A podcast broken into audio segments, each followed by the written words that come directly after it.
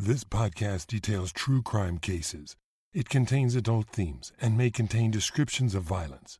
It is not intended for children. Listener discretion is advised. I couldn't conclude a series about kids who kill without talking about school shootings. Unfortunately, in America, this is an all too common occurrence. And perhaps, surprisingly or not, many are committed by juveniles. We've become familiar with the names Kip Kinkel, Luke Woodham, Eric Harris, and Dylan Klebold, among others. But today I will discuss a case that you might not have heard about. It happened here in California, and it was only the second mass shooting by a minor in U.S. history.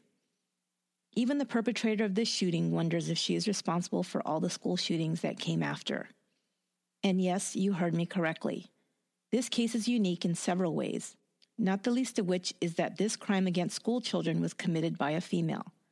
The fact that a young girl went on a murderous rampage decades before there was a Columbine is a surprising and fascinating turn of events. Join me for episode 8 of Once Upon a Crime. This is chapter 3 Brenda Spencer. Brenda Ann Spencer was born on April 3, 1962, in San Diego, California.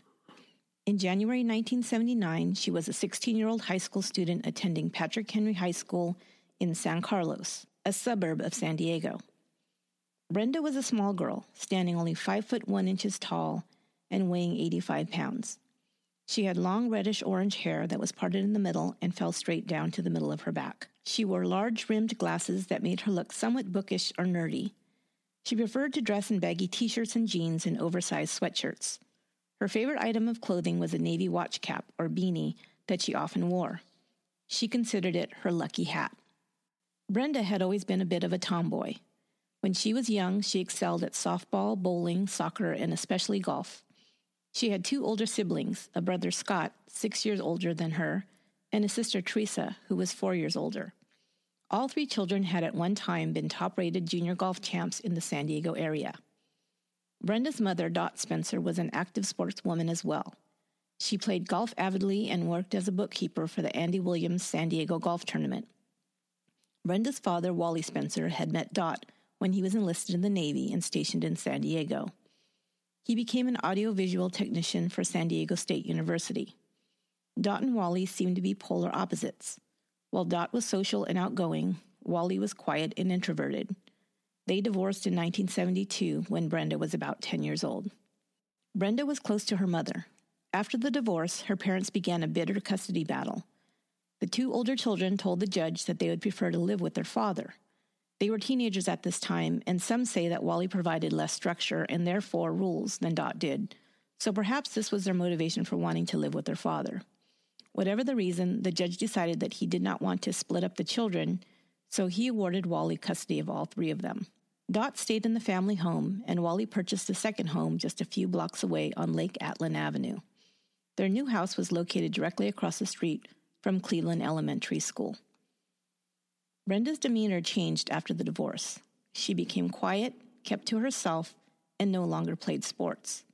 She was considered a little odd by her schoolmates in that she was so small and so quiet, but for the most part, she flew under the radar. While she never liked school and didn't excel academically, she was a very bright girl.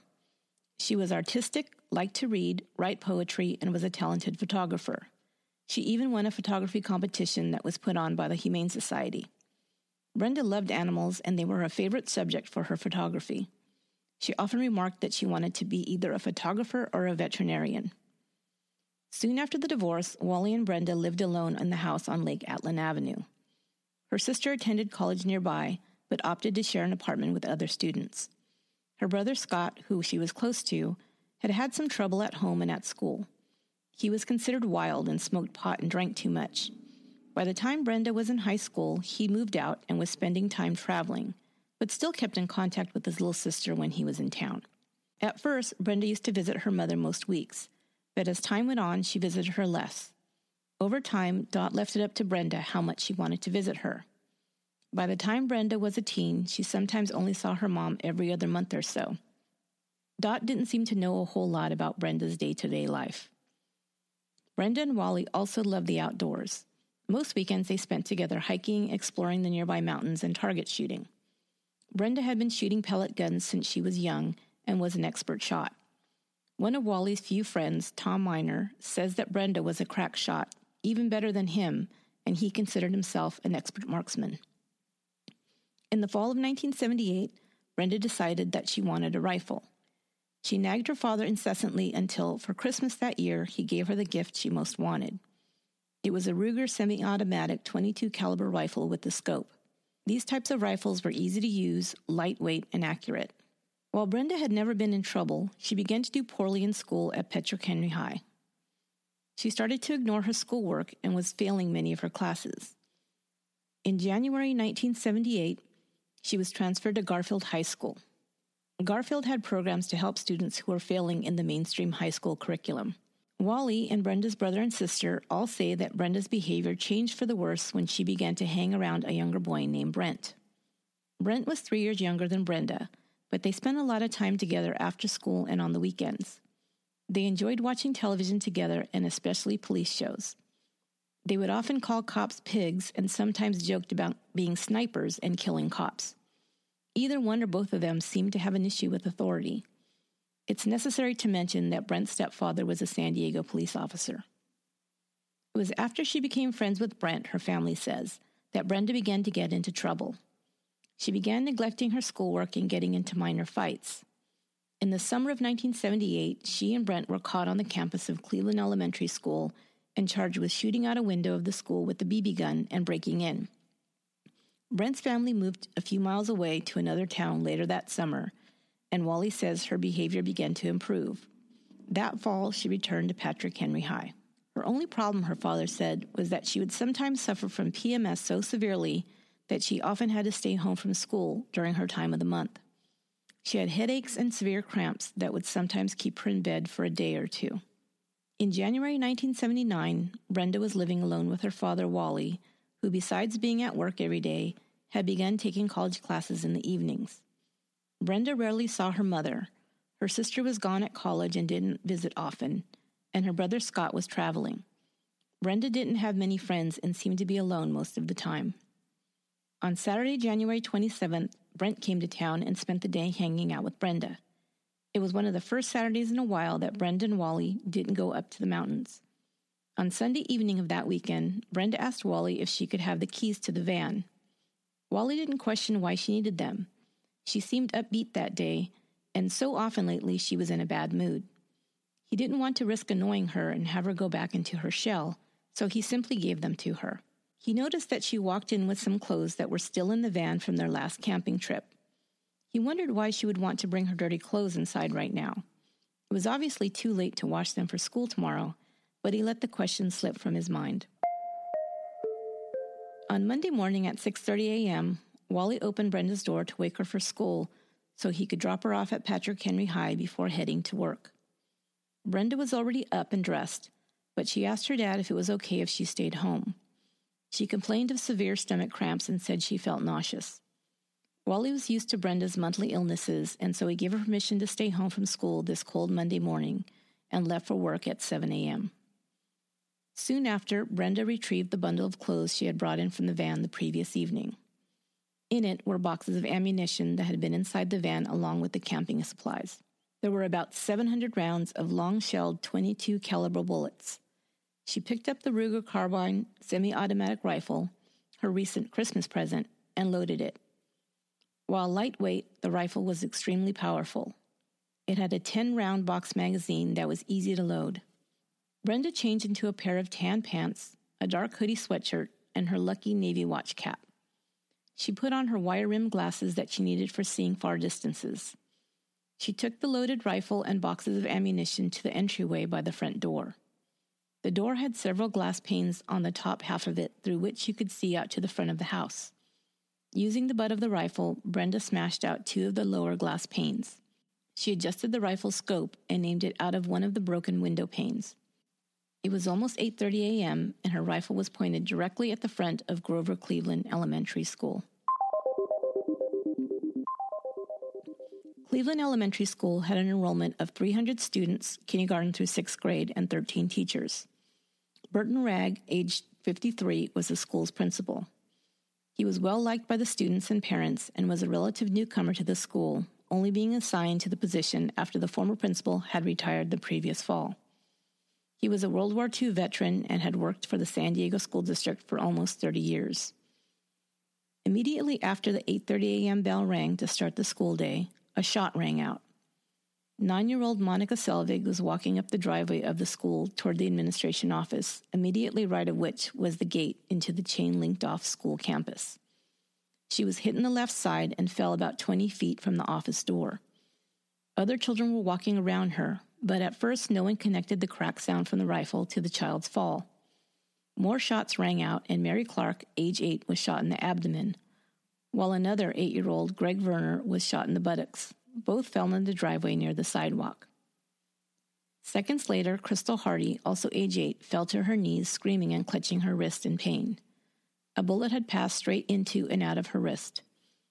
Seven year old Audrey Stites appeared to be in shock, walking dazedly near the sidewalk, holding her elbow that had been hit by another bullet. Burton Wragg had been in his office when the shooting started. Familiar with the sound of gunshots, he ran out towards the front of the school where he saw the sprawled bodies of the children. He yelled to the children to duck and yelled, Run, Crystal, while running towards Monica. Before he could reach her, he was hit in the chest by a bullet that would settle near his heart. A sixth grade teacher, Darrell Barnes, ran towards Mr. Wragg as he saw him fall. He froze when he saw the bloodied chest of the principal, but only for a second before running quickly to pick up Monica. Bullets were flying by his head and breaking out windows behind him, but he was able to run with Monica through the gate and into the school building. He screamed for the secretary to call the police and rushed Monica to the nurse's office. The office staff could feel more bullets whizzing over their heads through the shot out school windows. Mike Suchar, the school custodian, was 56 years old and a favorite of the students. A big man, he was a gentle giant with the children, and they all called him Mr. Mike. He had served in battle in both World War II and the Korean War, and now his experience called to him instinctively. He ran out of the building with a blanket to go to the aid of Mr. Wragg, assuming he would probably be in shock if he was still alive. Daryl Barnes yelled at him to stop, that he was running into the line of fire, but he kept going. As he neared Mr. Wragg with the blanket, a blow to his back knocked him off his feet only a few feet from the principal. The school, by this time, was in utter chaos. This was one of the first incidents of a mass shooting anyone had ever heard of, and as such, no one was prepared or knew what to do. This was before the days where all U.S. schools were prepared for such tragedy. Now, along with emergency plans for earthquakes, tornadoes, and fire drills, most schools have an emergency plan in case of an armed attack. Known as Code Red, at the first sign of an attack, schools go on lockdown, where teachers and administrators know to gather every child close by and lock themselves in whichever room they are nearest. Blinds are closed, lights are shut off, and the children are instructed to remain silent until an all clear is sounded. But in 1979, this was still unheard of. Teachers were panicked, children were screaming and running out of buildings and into buildings, and no one knew where the shooting was coming from. Brenda was safely ensconced almost 200 yards away across the street, hidden behind her front door. Amazingly, parents who were running late to drop off their children were still pulling up in front of the school and leaving them off, driving away back home or to work, not having any clue that they had just deposited their children directly into sniper fire.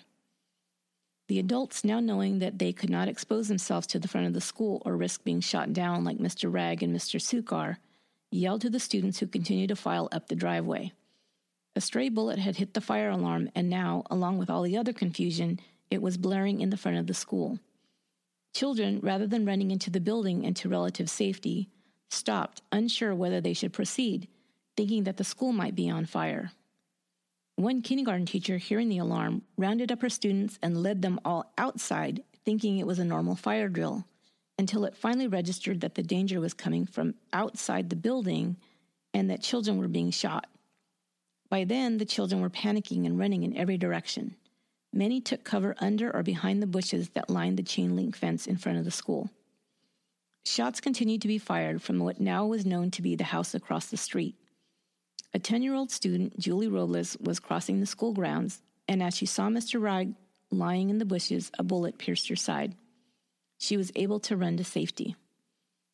Teachers were now corralling the students they could gather or yell to into the auditorium. It was a tough job since many of the children were too terrified or in shock to move. Nine year old Charles Cam Miller stood in shock looking at the two men lying in front of the administration building when a bullet ripped through his left shoulder and narrowly missed his heart. Mr. Barnes was able to call to him and lead him to safety. The first officers on the scene after the frantic call from the school was made were Dennis Doremus and Robert Robb. Officer Robb had recently joined the police force. He was a 28 year old and had just graduated from the police academy. When they arrived, most of the chaos seemed to have ended. Most of the children were sheltered in place wherever they could hide, most too scared to make a sound. They didn't hear any more shots being fired. As the officers approached the two wounded men near the entrance to the school, an ambulance rushed up towards them at the same time. Both men were still conscious, but just barely. As paramedics exited the ambulance, they heard a volley of shots ring out. Officer Robb felt a bullet bounce off his bulletproof vest. He quickly helped the EMTs place the principal on the gurney and into the ambulance. As he went back to assist Mr. Mike, Officer Robb felt a tingling in his right arm and hand. Later, he would learn that the bullet had struck his vest and ricocheted and entered the right side of his neck. More police cars began to arrive. By the end of the day, over 100 officers, 30 patrol units, and 20 SWAT team members would be called into action. By this time, it was determined that the shooting was coming from across the street at 6356 Lake Atlin, but they could not see the sniper. The shooter had pinned down the EMTs, Officer Robb, the principal, and the custodian. No one could get near them without another round of bullets being fired. A plan was made to commandeer a garbage truck that was making its rounds down the street. A San Diego police officer and a nearby security guard approached the truck driver and were finally able to drive the truck to the front of the school. They ran over the curb and the sidewalk and drove it into the bushes near the driveway, blocking off the driveway and effectively keeping the sniper's bullets from reaching the front of the school. This obviously angered the shooter, who then peppered the truck with bullets in an obvious attempt to hit the officer driving the truck. He was able to exit to safety through the passenger side door. It was now 9 a.m., and the shooting had been going on for 30 minutes. Unable to shoot past the truck and continue hitting targets at the front of the school, the shooting ended a reporter from the San Diego Union Tribune was on duty at the police station and heard about the shooting. He called his paper, and all reporters on hand were recruited to try and get the scoop. Two reporters were given the task of trying to make contact by telephone to anyone living on Lake Atlin Avenue to see if there were any witnesses to the unfolding events. The first number a reporter named Steve Wiegand called was the Spencer residence located at 6356 Lake Atlin. It was just about 9 a.m. Brenda answered the phone. It must have been soon after most of the shooting stopped, and incredibly, she answered as if it was any other normal day. The reporter explained why he was calling and asked her name. She told him her name was Brenda and that she was 16 years old. He asked her if she knew about the shooting happening in her neighborhood, to which she responded, Yes, I saw the whole thing. When asked if she knew who did it, she giggled and said, Sure, I do. The shots came from 6356 Lake Atlin. Wiegand paused for a beat and then asked, Isn't that your address? She giggled again. Sure, who do you think did it? she said, and then hung up. The reporter called to his editor, who assumed that the girl must be joking, but told him to try and make contact again. He called back, and again, Brenda answered the phone. He questioned her to find out if she was serious or not. Brenda inquired whether this was for the paper. He told her it was and had a conversation with her for several minutes. During this exchange, she told him that she attended Patrick Henry High, that she started shooting for the fun of it, and she mentioned that this would flip her dad out. Why were you shooting? Wiegand asked her. She calmly answered, I just wanted to. I don't like Monday. This livens up the day. He asked her if she was shooting at anyone in particular, she answered no and then said something about wanting to shoot a pig and hung up. Wiegand was shocked by the calm and cold demeanor of this girl. He related the conversation to another reporter, Gus Stevens. Stevens then called the girl himself. He also asked her why she was shooting. She answered, I don't know. I feel like it. I just don't like Mondays. Does anyone like Mondays? Do you? She went on to say, This is a way to cheer up Monday. Oh, by the way, I nailed me a pig. It's probable that she was talking about shooting Officer Robb. A couple of minutes later, she said she heard someone moving around outside and that if they got too close, she would shoot them as well. She then said, Sorry, I have to go. I want to shoot some more. I want to get me another pig. And then she hung up. The phone calls from the reporters to Brenda ended around 9:20 a.m. Contrary to what she said before hanging up, no more shots were fired. The San Diego Union Tribune called the police and reported the conversation they had had with Brenda Spencer. The police told them not to call her again, that they would be trying to make contact with her themselves. During the time the reporters had kept Brenda occupied on the phone, rescue efforts were being made to get the school children scattered around the grounds into the safety of the auditorium and evacuating the injured victims. The San Diego Police Department's hostage team negotiators arrived in around 9:45 a.m. They tried to make contact with Brenda for more than an hour, but found the phone line continually busy as if it were off the hook. They had also made contact with Brenda's father, Wally, and were interviewing him a few blocks away. About 11 a.m., the SWAT team took over Lake Atlin Avenue, having evacuated residents from the block. They set up in the house next door to the Spencers. SWAT team members were positioned around the house and on rooftops to have a clear view of any and all entrances to the Spencer home. Hostage negotiators P.E. Olson and Chet Thurston continued to try and make contact with Brenda using a bullhorn. There was no response. They could not know whether Brenda had committed suicide, had escaped from the house somehow, or simply hiding out inside. They continued to wait, calling by phone and by bullhorn. Finally, around 12 p.m., Brenda answered the phone. Officer Olson tried to establish a rapport with her, asking her if she needed anything. She asked for a Burger King Whopper. He said she could have one once she surrendered. She told him that the bullhorn was annoying her and that if she wanted to, she could have shot many more people, including police that were stationed around her house. She told him to have them back off because they were pissing her off. Olson kept her on the phone, asking her what weapons she had and why she was shooting. She bragged about being a crack shot and said she was having fun. She expressed anger at the custodian and that she had shot him because he was trying to get everyone off the school grounds and out of the way. She also expressed anger at the cop who had drove the garbage truck and blocked her view to the school. Olson asked her if anything had happened recently to set her off, and she said that she grew up hating people all my life my school, my friends. I hate everybody. Olson asked her if she was upset with her father or anyone in her family. He asked her if she had a message for her father, and she replied, Yes, I do. Tell my dad to get screwed. When asked if she had a message for her mother, she said she did not, but I don't like her either, she said. They were considering having her parents try to talk her into surrendering, but after hearing those statements, they scrapped that strategy. Brenda continued to talk off and on with the officer, sometimes remaining silent and alternately being boastful and chatty. She told him that she took drugs, any dope that I can get my hands on, Today I took some downers, smoked some pot, and drank some beer and whiskey. She also bragged about fighting dirty and that she had recently fought with a friend over a dope deal. She had split his head open, she said, and gave him a concussion. She also said that she always carried a knife with her. While the media would make much of Brenda's violent nature and drug and alcohol abuse, it would later be revealed that almost all of what Brenda told the police that day was pure braggadocio and posturing. Brenda sounded less like a badass and more like a schoolgirl who watched too many cop shows. Finally, around 2 p.m., she reestablished contact once again and told Olson that she had 750 rounds of ammunition and that there was about 400 rounds left. Officer Olson asked her to surrender. She said she'd think about it. 20 minutes later, he called her back. Brenda asked him questions like would she be going to juvie, juvenile hall, or the police station? And would she be handcuffed? She made it clear that she wanted to be taken from the scene in handcuffs. Brenda was acting out a real life crime drama, and she was the star. She asked whether this was being shown on the news. Olson told her that quite a few news people were in the area. That's great, she exclaimed.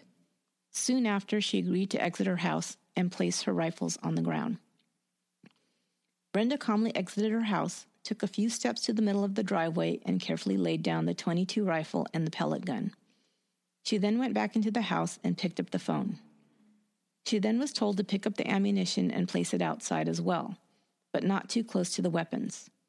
I'm not really sure why this was necessary, but it took Brenda at least five minutes more to pick up all the ammunition, as she explained it was all over the house. She then exited the house at 3:09 p.m. and was apprehended by two SWAT team members. She did not resist. The siege had ended about six hours after it had begun. While the community was still in shock at the violent attack on the elementary school and the fact that the perpetrator was a little 16 year old girl, the police investigators moved in to try and make sense of Brenda's actions. They entered the house to gather evidence and found 36 empty shell casings and two live rounds on the floor of the home immediately inside the entrance. This information would be mistakenly reported in all news outlets, and even to this day, it is said that Brenda fired approximately 40 rounds into the school. In reality, after interviewing Wally and determining that Brenda had at least 750 rounds of ammunition and had reported having about half of it left, she probably fired over 300 to 350 rounds. Witnesses at the school reported hearing many, many more shots fired than the 40 that were being reported. But investigators never recorded how many shell casings they actually found, if they ever even looked. Brenda had plenty of time to hide the empty shells in the six hours she was in the house, and the house, by all accounts, was cluttered and in disarray. It seems as if the investigators early on determined that they knew what had happened and who had done it, and the evidence collection and or reporting was pretty minimal. Also on the floor in the entryway were two knives, a folding knife and a hunting knife. Next to that was a pint sized bottle of Southern Comfort whiskey that was about a quarter full. This bottle of whiskey would continue to be a mystery. Wally had been an alcoholic and had given up all alcohol consumption many years before, and so never kept any alcohol in the house. Brenda's brother Scott was a drinker, but was not there at the time and denied ever having left whiskey in the house, but only that once or twice he'd given Brenda a beer. He said she was not a drinker and that even one beer would make her so sleepy that she would knock out. It was never discovered where this liquor came from. Brenda also bragged about doing several drugs. While her brother and a couple of friends would say that they thought Brenda smoked pot once in a while, they'd never seen her do any other types of drugs and she never seemed impaired in any way. When she was arrested, she did not appear to be intoxicated. A test for drugs and alcohol was determined soon after her arrest, and the toxicology screen would come back negative for any drugs or alcohol. Brenda would later use the excuse of being drunk and high as the reason for her actions, but that would be a lie. One thing that wasn't a lie Brenda definitely was a crack shot. Her father, brother, and her father's friends, Tom and Jan Miner, whose property they would visit on weekends to shoot and camp, would all say that Brenda was an excellent shot. Later, an investigator was hired by Wally Spencer's insurance company due to lawsuits being filed by the victims' families. They were suing him because they felt he had to know that his daughter was a ticking time bomb and that he should be considered liable due to his negligence. The investigator, Eric Hart, would later write a book titled Does Anyone Like Mondays? The Brenda Spencer Murder Case. In it, he recounts his interviews with Brenda's parents, Wally and Dot Spencer, her siblings, Scott and Teresa Spencer, Brenda's friends, Brent and Susie, the Spencer's neighbors, and Tom and Jan Miner, Wally's friends. This is probably the only thorough investigation done into the psyche of Brenda Spencer and the motivations for her shooting. After learning about Brenda's skills as a marksman, the question it leaves us is why didn't she kill more children? She obviously could have. She had a clear shot for several minutes and many children who were easy targets due to all of the confusion. Yet, when all was said and done, there were two deaths Sadly, both Principal Burton Wragg and custodian Michael Suchar would die of their injuries. Nine children would be wounded, but not one was a fatal shot. The investigator, Eric Hart, would determine that Brenda had not been trying to kill the children.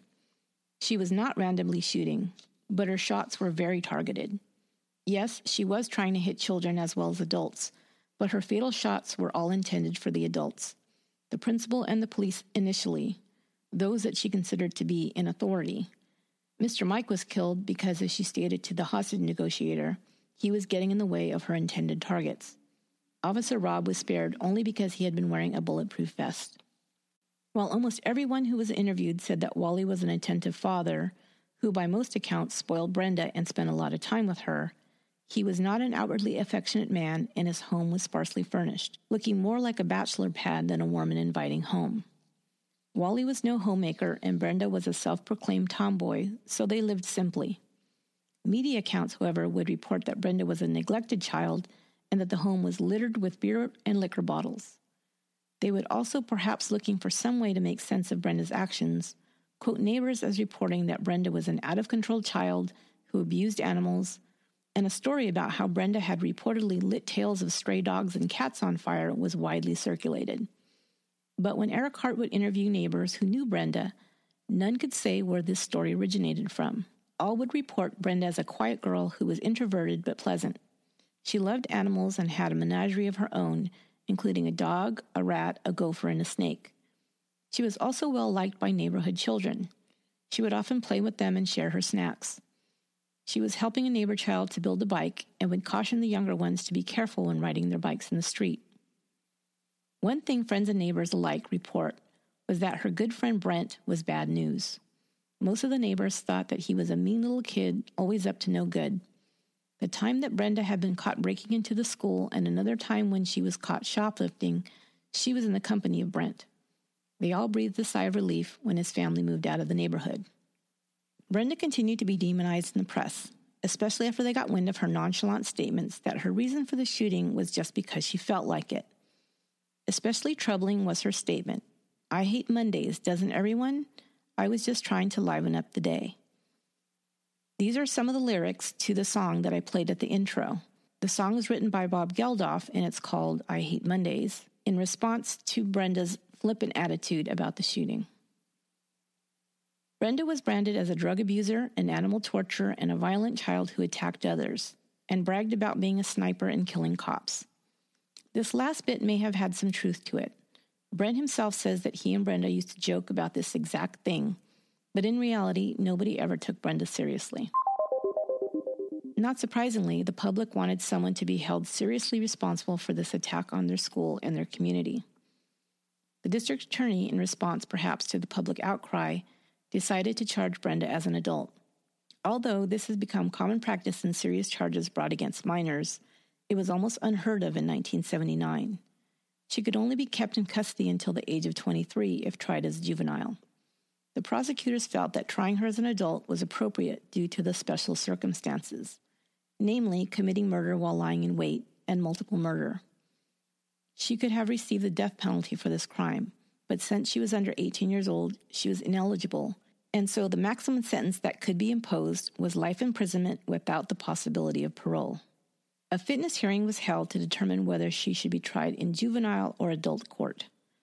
Brenda didn't help her case since soon after her arrest, she refused to cooperate with the authorities. She was interviewed by psychiatrists and social workers, but she would not talk to them. The judge quickly concluded that she should be tried as an adult. She was to be kept at juvenile hall without bail until her arraignment in adult court. While the legal wrangling was going on and the media was still excoriating Brenda in the press, her defense attorney was doing everything he could to try and get Brenda a fair trial. He even succeeded in getting a change of venue from San Diego County to Orange County. Because the Cleveland school shooting made national and even international news, it's unlikely this would have made much of a difference. Brenda, her attorneys, and her father decided that her best possibility of ever being free again would be to take a plea. On October 1st, 1979, Brenda pled guilty to two counts of first degree murder. The deal was that she could take the plea and be sentenced to 25 years to life with the possibility of parole, and perhaps someday get out of prison. If she had gone before a jury, she could have been sentenced to 25 years to life without any possibility of parole. She was sent to the California Institution for Women in Chino. Her attorneys had hoped that she would be sent to the California Youth Authority until she was at least the age of 21, but that was not granted.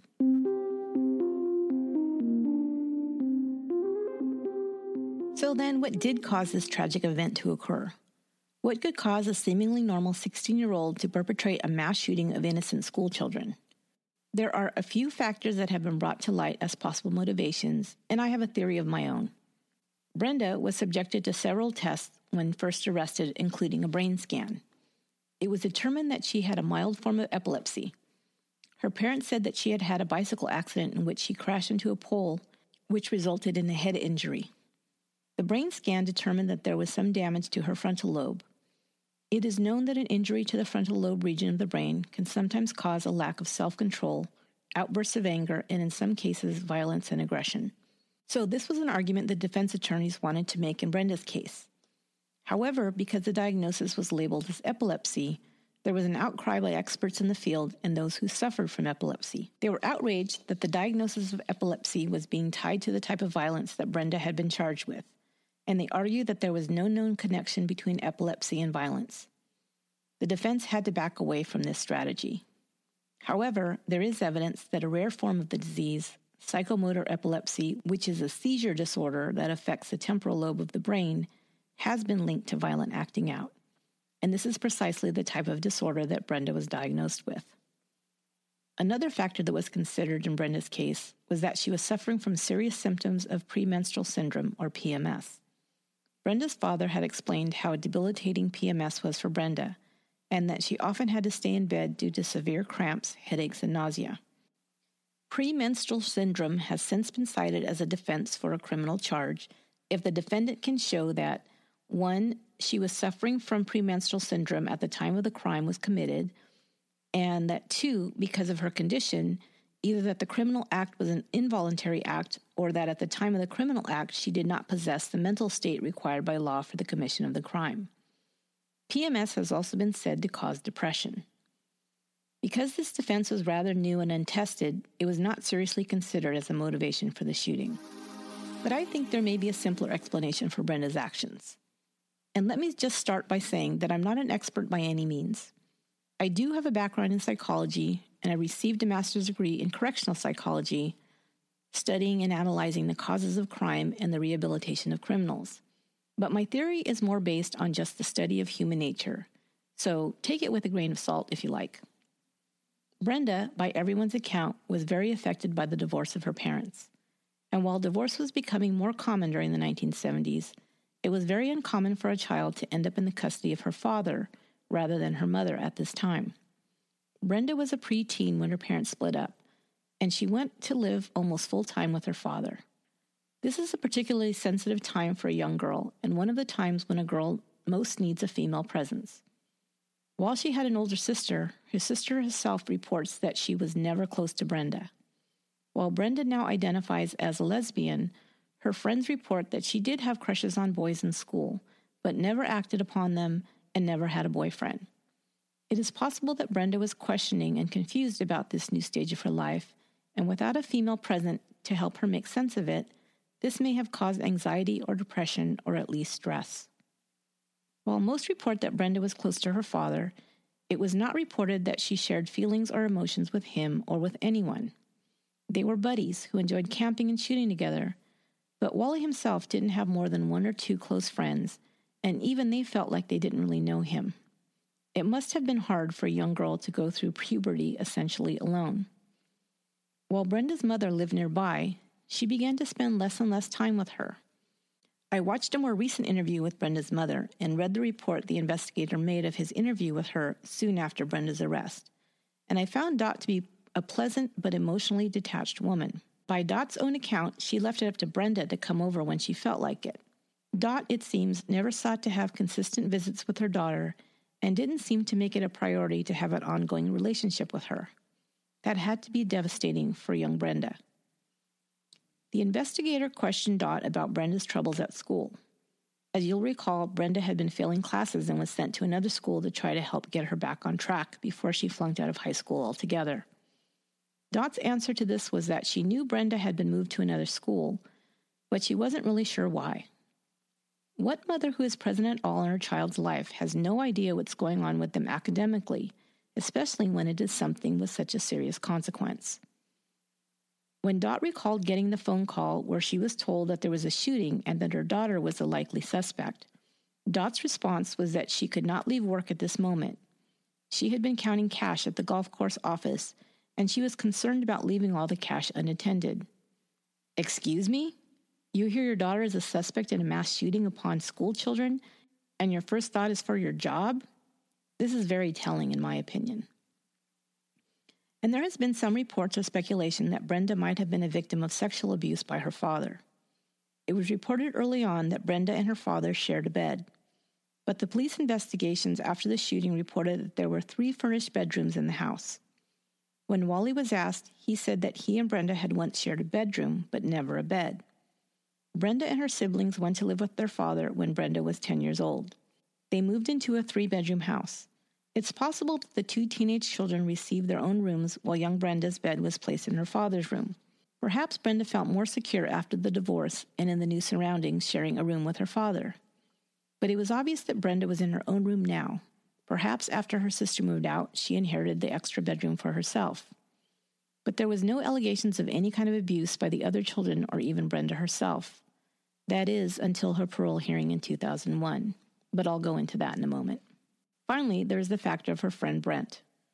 Everyone, and I mean everyone, who was interviewed about Brent all said the same thing. He was a bad kid, always in trouble. He was mean, a thief, and had a destructive or violent streak. All said he was an obvious bad influence on Brenda. Not to say that Brenda was not responsible for the bad behavior she exhibited, breaking into the school, shoplifting, etc. But it seems that with Brent, she had an accomplice to perhaps act out on all her anger, stress, or whatever it might be that she was thinking and feeling, but not expressing to anyone. With Brent, she could play act at being a badass. She would indulge in watching cop shows. SWAT teams were especially well represented on television in the 1970s, and Brenda and Brent enjoyed talking about being snipers and killing pigs. They railed against authority and planned how they would outsmart the cops. And don't forget, Brent's stepfather was a police officer, so if he felt anger or resentment over the rules or authority at home, it is likely he would direct this towards his stepfather, the cop. It leaps out at me that Brent spent the Saturday before the shooting with Brenda. He had not been around for a while, having moved the summer before a few miles away. Brenda declined spending that weekend as she usually did with her father and the miners at their property in the mountains.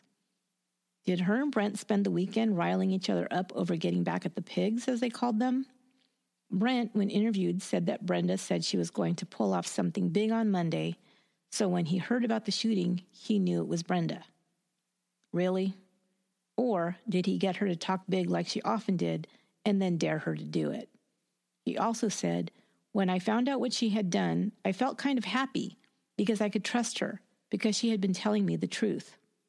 Wow. I also wonder whether Brent supplied the bottle of Southern Comfort.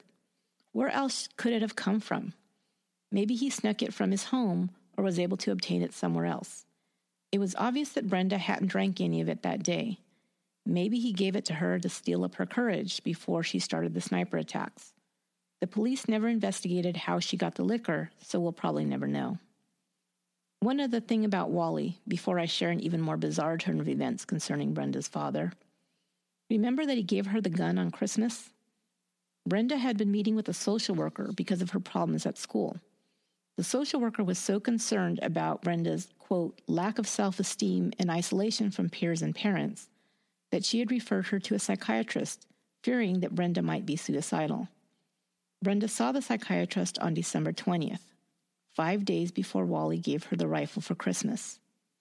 Was there no concern on the part of her father for the welfare of his possibly suicidal adolescent daughter before supplying her with a deadly weapon?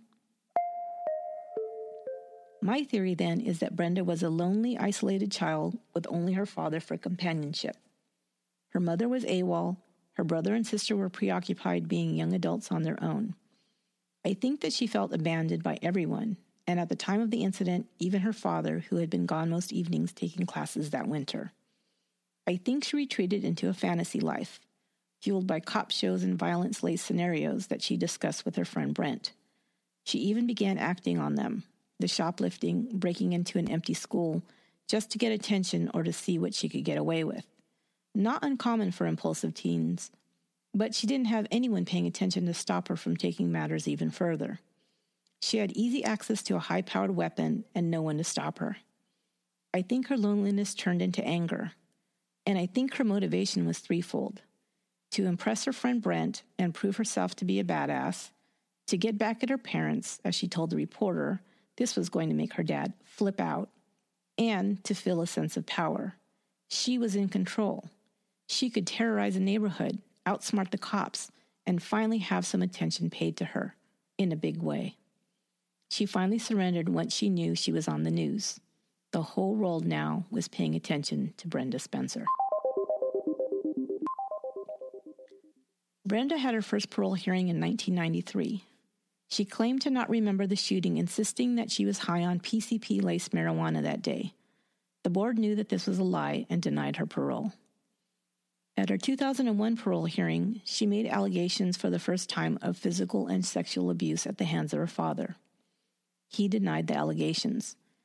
She had never claimed this before, and there was no evidence that this was true. The board believed that Brenda was now trying to come up with a story that would make her sympathetic to them, and they didn't believe her. Her parole was once again denied. In 2005, her parole was again denied. For one thing, because Brenda had recently inflicted self harm, cutting words into herself with a sharp object. It was reported that this was the result of a failed romance in prison. She was considered psychotic and a threat to herself and others if released. Her last parole hearing was in 2009. She was denied, and the board ruled that she would not be considered for parole again until 2019. Before we end this episode, I have to tell you this because, as we know, truth is stranger than fiction. By all accounts, Wally has remained a loving and supportive dad, in his way. He still lives in the house on Lake Atlin Avenue, across the street from the school that became national news when his 16 year old daughter killed two and wounded nine. While Cleveland Elementary School closed in the 1980s due to declining enrollment, the property was sold to a charter school, so now the bell still rings every morning and afternoon, which must be a reminder to Wally every day of his daughter's shooting spree. The bell rings at 8 a.m., about the time Brenda began firing, and again at 3 p.m., about the time she surrendered. Wally makes the five hour round trip drive every Saturday to see Brenda, as he has been doing for 37 years. It must have been during one of these visits when Brenda was in juvenile hall, before her arraignment, that Wally met and got to know Brenda's cellmate, Sheila. When Sheila was released from juvenile hall, she moved in with Wally and they soon married. Sheila was 17 years old. They had a daughter together soon after that. Sheila left Wally not long after her daughter was born. She left the daughter with Wally, and he raised her alone all of her life. Brenda Spencer, the girl that hated Mondays, is now 54 years old. That'll do it for this episode of Once Upon a Crime. Once Upon a Crime is written, produced, and edited by me, Esther Ludlow. Please take a moment to rate and review the show on iTunes, and please subscribe and tell others if you like it. You can also find the show on Stitcher and now on Google Play Music. You can connect with me on Twitter at Upon a Crime and on Facebook at Once Upon a Crime Pod. Until next time, be good to one another.